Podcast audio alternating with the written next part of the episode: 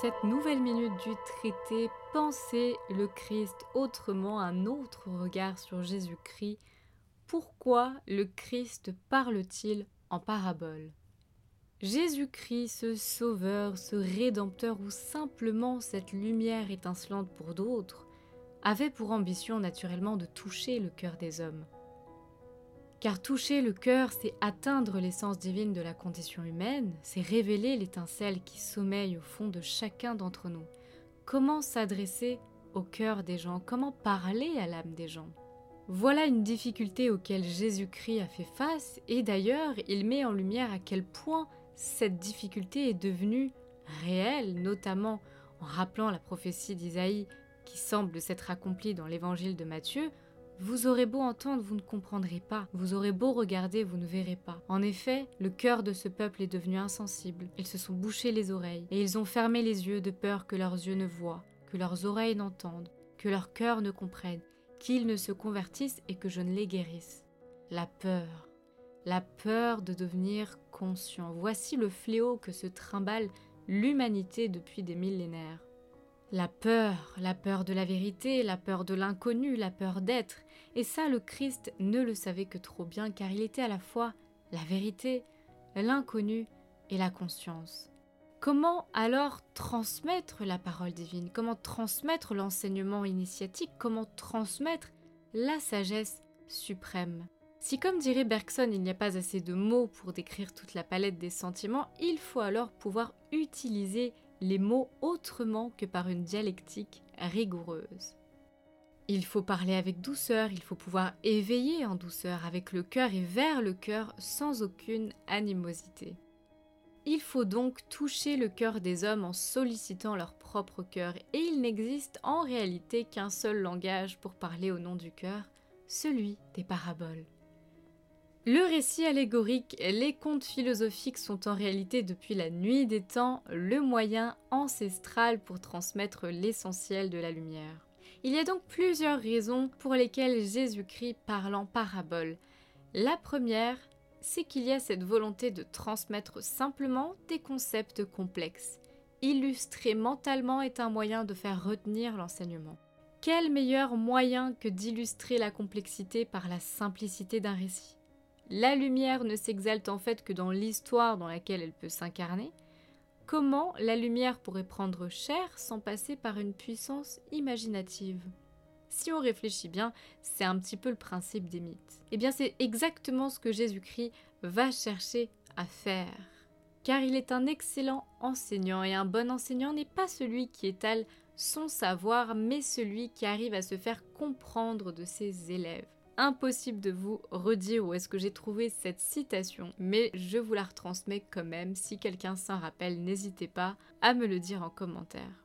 Jésus-Christ était et est un immense enseignant spirituel qui a su s'adresser aux plus jeunes comme aux vieillards, aux hommes comme aux femmes, aux riches comme aux pauvres. L'universalité de son discours rend hommage à sa grandeur. Son discours en devient universel et intemporel et est capable de transcender les époques et les civilisations.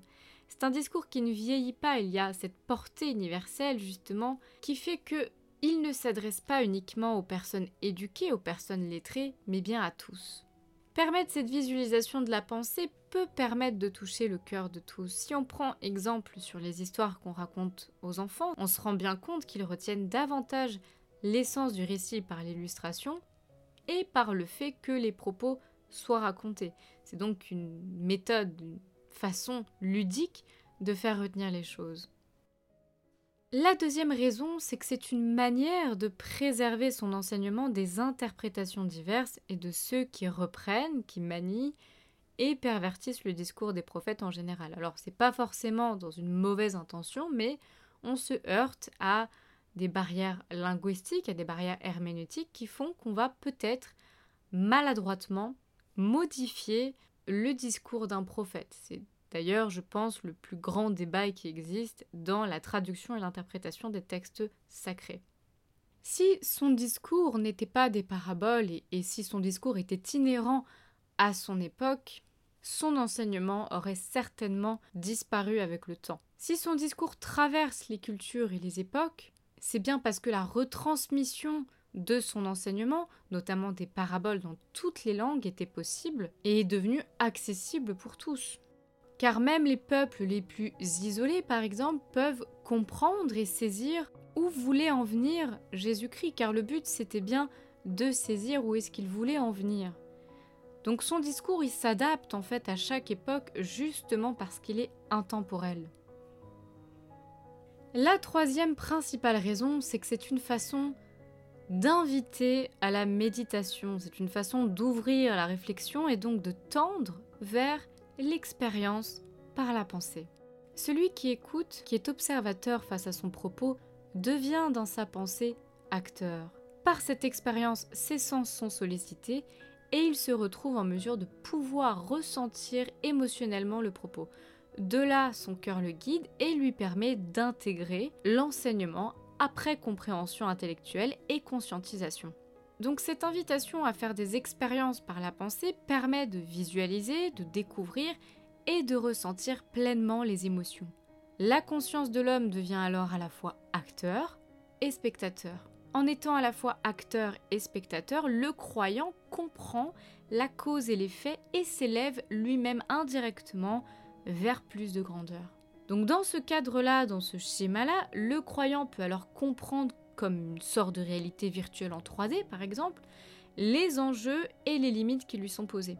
Ainsi, ça laisse une empreinte émotionnelle dans la psyché de l'âme, qui prend peu à peu comme l'ADN d'un souvenir. Donc c'est vraiment une façon de mettre le cœur émotionnel en action. Hein. C'est exactement comme dans une pièce de théâtre. Inviter l'auditeur à prendre part à la mise en scène qu'il propose et il en devient acteur. Et un acteur qui ressent est un acteur qui comprend.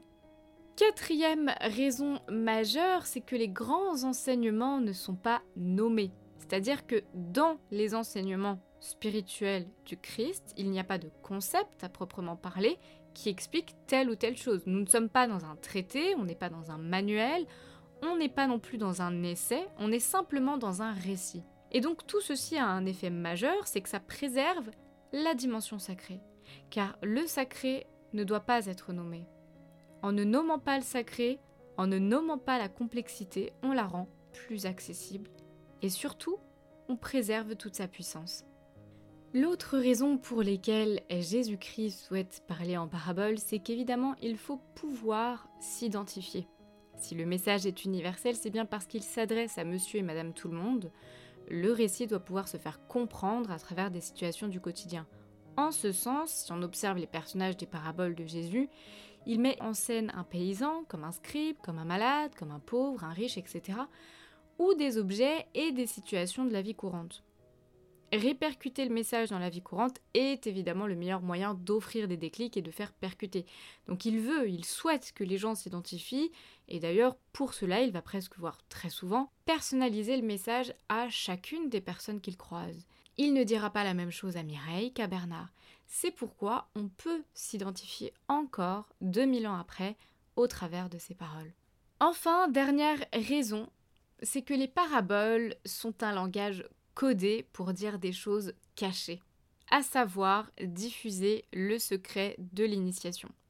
Celui qui comprend toutes les paraboles détient tous les outils pour pouvoir cheminer et se réaliser pleinement, chrétien ou non, hein, car son discours évidemment est universel et va au-delà du dogme, au-delà de la religion. Ce n'était absolument pas son intérêt à l'époque. Et Jésus-Christ est un maître spirituel qui est parvenu à une connaissance par l'initiation.